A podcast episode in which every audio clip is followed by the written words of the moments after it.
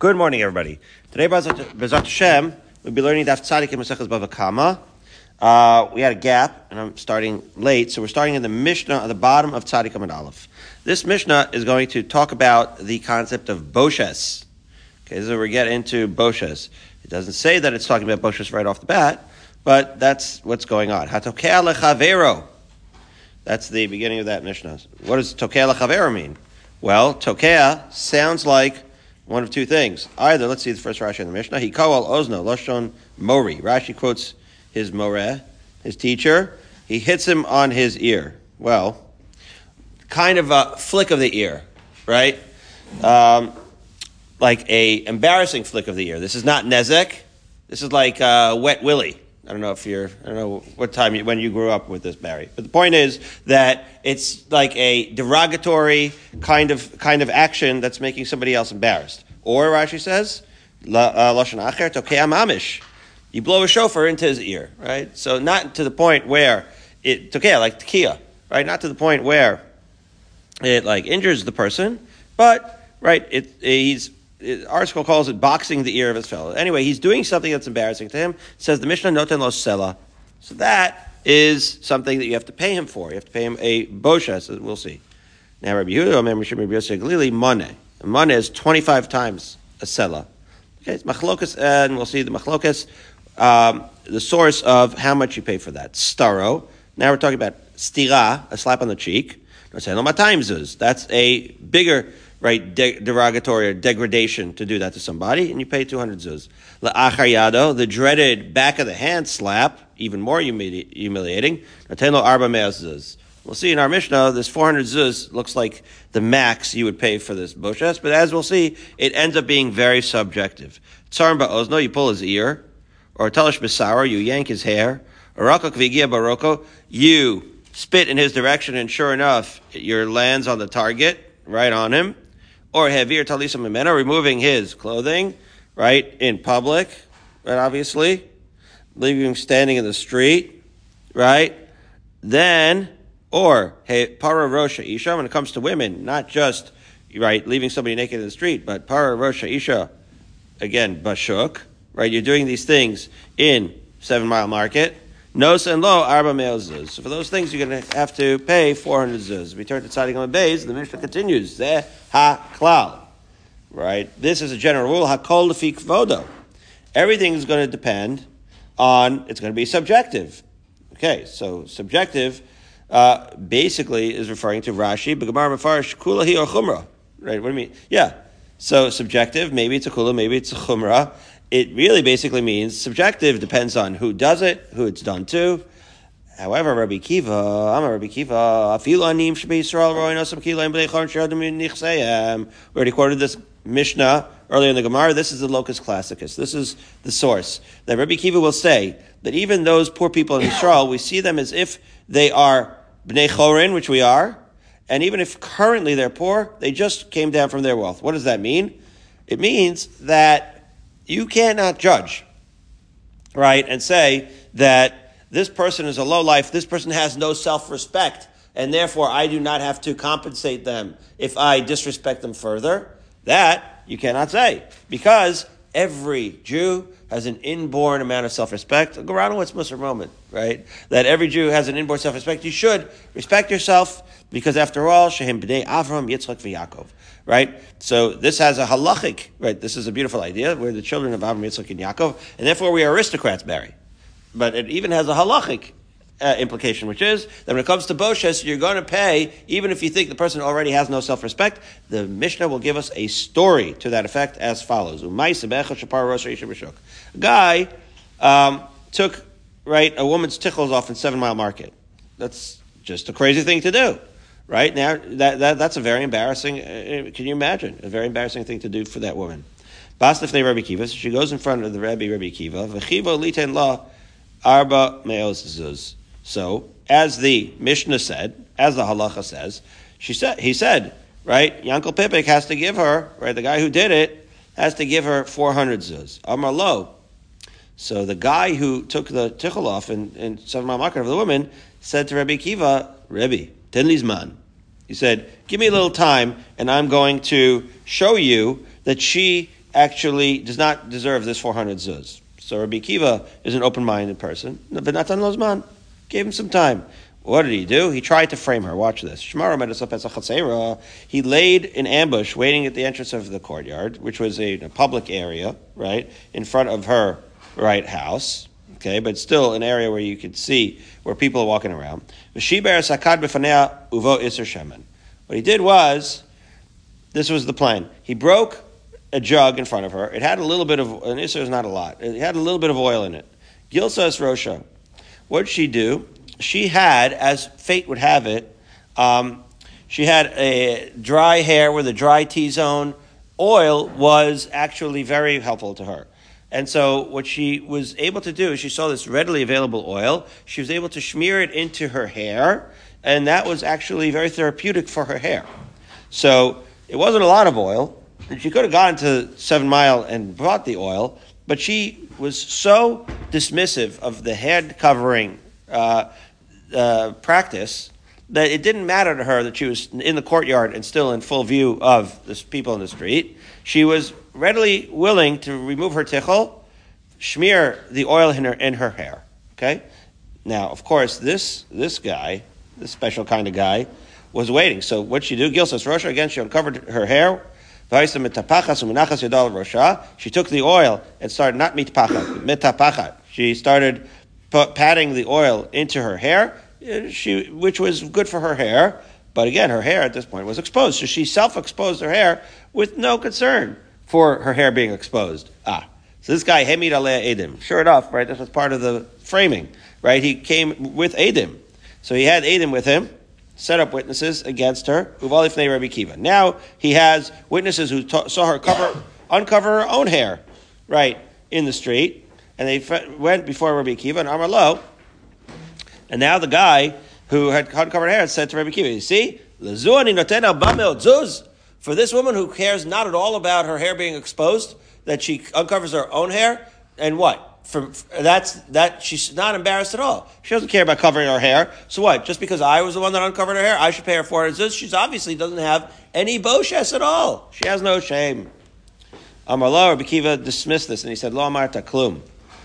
Amazing, right? We were, we were, we were hoping, we were rooting against this guy, obviously, right? Rabbi Kiva said, you still have to pay her for it. Why? Because Achovel Be'atzmo, there's a tiny bit of controversy about whether this is related. To me, it's clear that it's related. This this halacha, uh, that little controversy is in fact brought about by the great Ari Leibowitz, the great Daf Yomi master. Yes, I, uh, he, he helped us a lot this morning. Potter, that as follows: a person who brings who wounds himself, right, even though he's not allowed to do so, right? You're not allowed to wound yourself. Self mutilation is assur.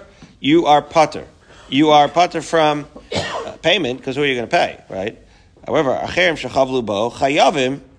But if other people, um, right, a chovel and him, right, then in fact, then you're going to be, they're going to be chayiv. That's pasha. But but the chiddush is that your pater, right? Uh, the question is, who would you pay? So there are there are cases where you pay. You would have to pay like money to the shul or money to the bezdin as follows, says the Mishnah about Kotis Yotav. If a person cuts down his own saplings, Af Rashai Pater, Archeim Chayavim, that even though, right, he's not allowed to do so, he's going to be Pater, but other people are Chayiv. Chayiv what? Watch, watch Rashi, first skinny line, Natia Bas Shona Shtei Kesef, Kedamar.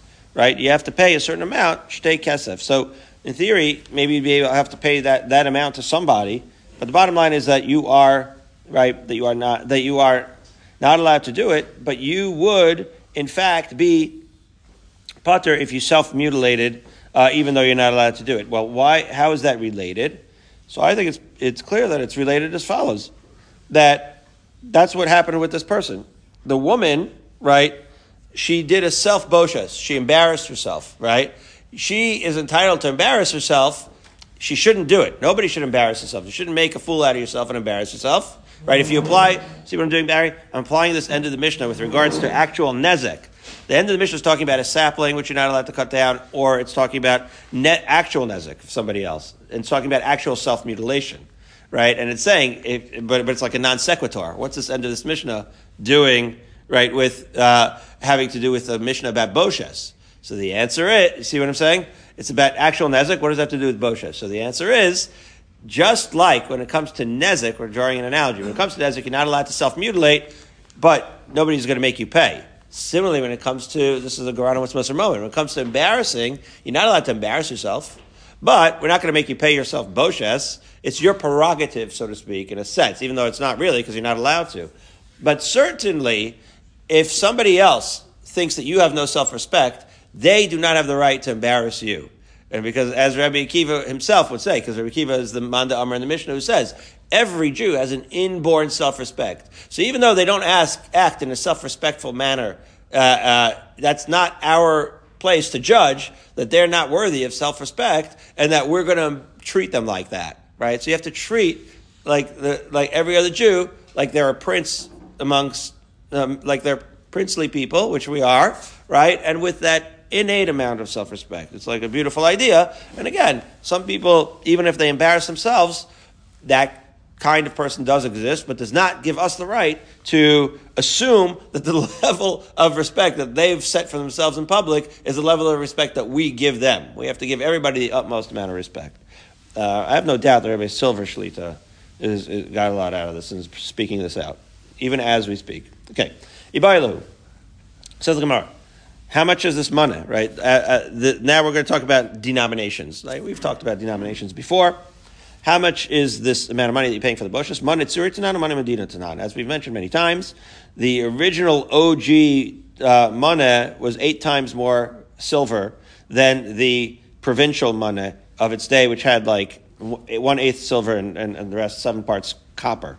Okay, so which one, when it says money, which one is referring to? Tashma, the who gavra talk a little chavre, also come and see. Uh, one time, this person who did the aforementioned, um, right, blowing in the ear or whatever it is um, that the Mishnah mentions, where you owe a money, and thing went to Bezdin to Rabbi Yehuda Nasi, and Amar Rabbi Yehuda Nasi said, "Ana, uh, ha, ana, ha, Rabbi Yossi Haglili, havle manitsuri. Here I am. Here's Rabbi Yossi Haglili. Give him a manitsuri. So the what, what did we learn from there? Shmamina, Manitsuri Tanan, Shmamina. So we learned from there that the denomination is a Manitsuri, the old Manitsuri, the eight times silver Manitsuri. That is the first thing we learn. The rest of the daf discusses a totally unrelated topic to that, which is, uh, what did he say? Ha'ana ha Rabbi Yossi Haglili, right? When Rabbi Yehuda Nasi referred to himself and Rabbi Yossi Haglili. Uh, wait a minute. Uh, why did he say, I'm here and also Rabbi Yossi Glili is here? Is this some sort of Bezdin? Is this some sort of testimony? Says the Gemara, My ha'ana ha Rabbi Yossi Glili, ile mahachi kamerle. Ha'ana de chazisach. Maybe you say like this. Rabbi Yehuda is saying to him, I saw you strike the man, V'ha Rabbi Glili damar. And it's Rabbi Yossi Glili who says that the um, denomination should be a. Therefore, zil havle manitsuri. Give him that manitsuri. Well, that can't be what he said. Why? Lememar de eight nasadayan? Uh, do you, what's going on here? Well, if Yehuda Nasi was the te- was the witness who testified who saw this, and now he's going to become the judge on the case, then this very statement would mean that what Rabbi Yehuda Nasi is doing is making a act, taking a position on one of the more complex and uh, controversial concepts in Dayanos, which is can a judge be a witness, right? Or as it were, a witness become a judge, right? Can you can in other words, a person witnesses, a judge is walking in the street during his lunch hour and witnesses a murder. Can he then go back into the court and serve as a judge on that case with himself as a person who testifies? You would say, Ain't Shmiya Domalaria. Like, in other words, he saw the murder, right? Isn't that the best evidence that you could ever imagine? But that's not how Bezdin works. We're going to, Hashem, we're, we're in Ezekiel, so we're going to learn Sanhedrin and Makos. You would think that that's the best thing, but it's not, right? Because now he is no, now he has to recuse himself, right? So let's see. Are you going to say that when he said that I saw this and now I'm going to judge on this, does he mean that despite the fact that he testified that he can now also be the judge on the case? After all, the Brisa explicitly says that if you have a judge on his lunch break sees somebody else killing somebody, right? The whole Sanhedrin was out playing ball in the yard during their break, and they see right, a murder take place. So half of them are going to be made witnesses. Rabbi Tarfon. Rabbi Tarfon says, okay, so half of them could become the Adam, the other half will be witnesses. Let's judge the case. I'm sorry, witnesses, and they have judges. Let's judge the case. That's Rabbi Tarfon. Rabbi Kiva Omer Kulam Adam him. No, they all were witnesses. And guess what? They all have to recuse themselves. In other words, can a sitting judge adjudicate a case that he himself witnessed? Wow. Says the Gemara, that's not necessarily, says Gemara, that was the machlokas in that case. Aval adkan lo kamar Rabbi Tarfon elo naso edim miksason naso dayanim. Rabbi Tarfon was saying that in that case, yes, half of the um, Sanhedrin that witnessed the case can indeed become judges. The fact that they witnessed the crime does not necessarily disqualify them for trying the case. Aval aid nasidayin lo kamar. But even there, Rabbi Tarfon is saying that what? That half of them should be Adim, and half of them should be Dayanim. But he's never saying that the people who are the Adim can be the very Dayanim. So nobody would say what Rabbi Yehuda Nasi sounds like he's saying, that even though I'm the witness, I'm now going to turn around and sit down and be the Dayan. That would never say that. And therefore, Rabbi Yosef Glili, even according to Rabbi Tarfon, would not have, said that. So Kitanya he, so the Gemara answers, no. What was the Brisa teaching about? They saw the incident at night. The law This is a very complicated idea, actually. Rashi says a thing that some of the other Rishonim don't agree with. Basically, if he, they saw it at night, right, when they were incapable of trying a case, then they never became really Adam, as Rashi says, in and the next day, it's not an exact case of Aid Nasadayan, and maybe that's what it's that maybe in that case the aid can be a dayan because it's really testifying on something that is no longer right something that they uh, because at the time that they witnessed it they weren't able to be a dayan. That's a very interesting thing how that would work. The other alternative says the Gemara Hachi Kamarle. The Rabbi Yehuda would say Ha'ana Desvir Likor Yosef Glili the Amar Manatzuri. I'm I hold like Yosef Glili, and he said that it, indeed the denomination is a Tyrian but it has nothing to do with the aid and the dayan because there's a fresh set of witnesses totally uh, separate. These witnesses who testify zil havle manitzuri, give him manitzuri. In other words, Yehuda Nasi was neither. It was not the aid at all. He was a dayan. There were true aidim there, and he was just saying uh, his opinion about once they say that this act actually happened, right? Then the actual denomination you have to pay with is a mana tsuri. Uh, so the truth of the matter is, tomorrow is a good time to start. V'savar, we say, we ask the question, V'savar b'kiva, the aid das a dayan. Tomorrow we're going to get into the actual question of, does an aid become a dayan? This is right above the, the uh, fatter lines on Tzadik Amud Beis.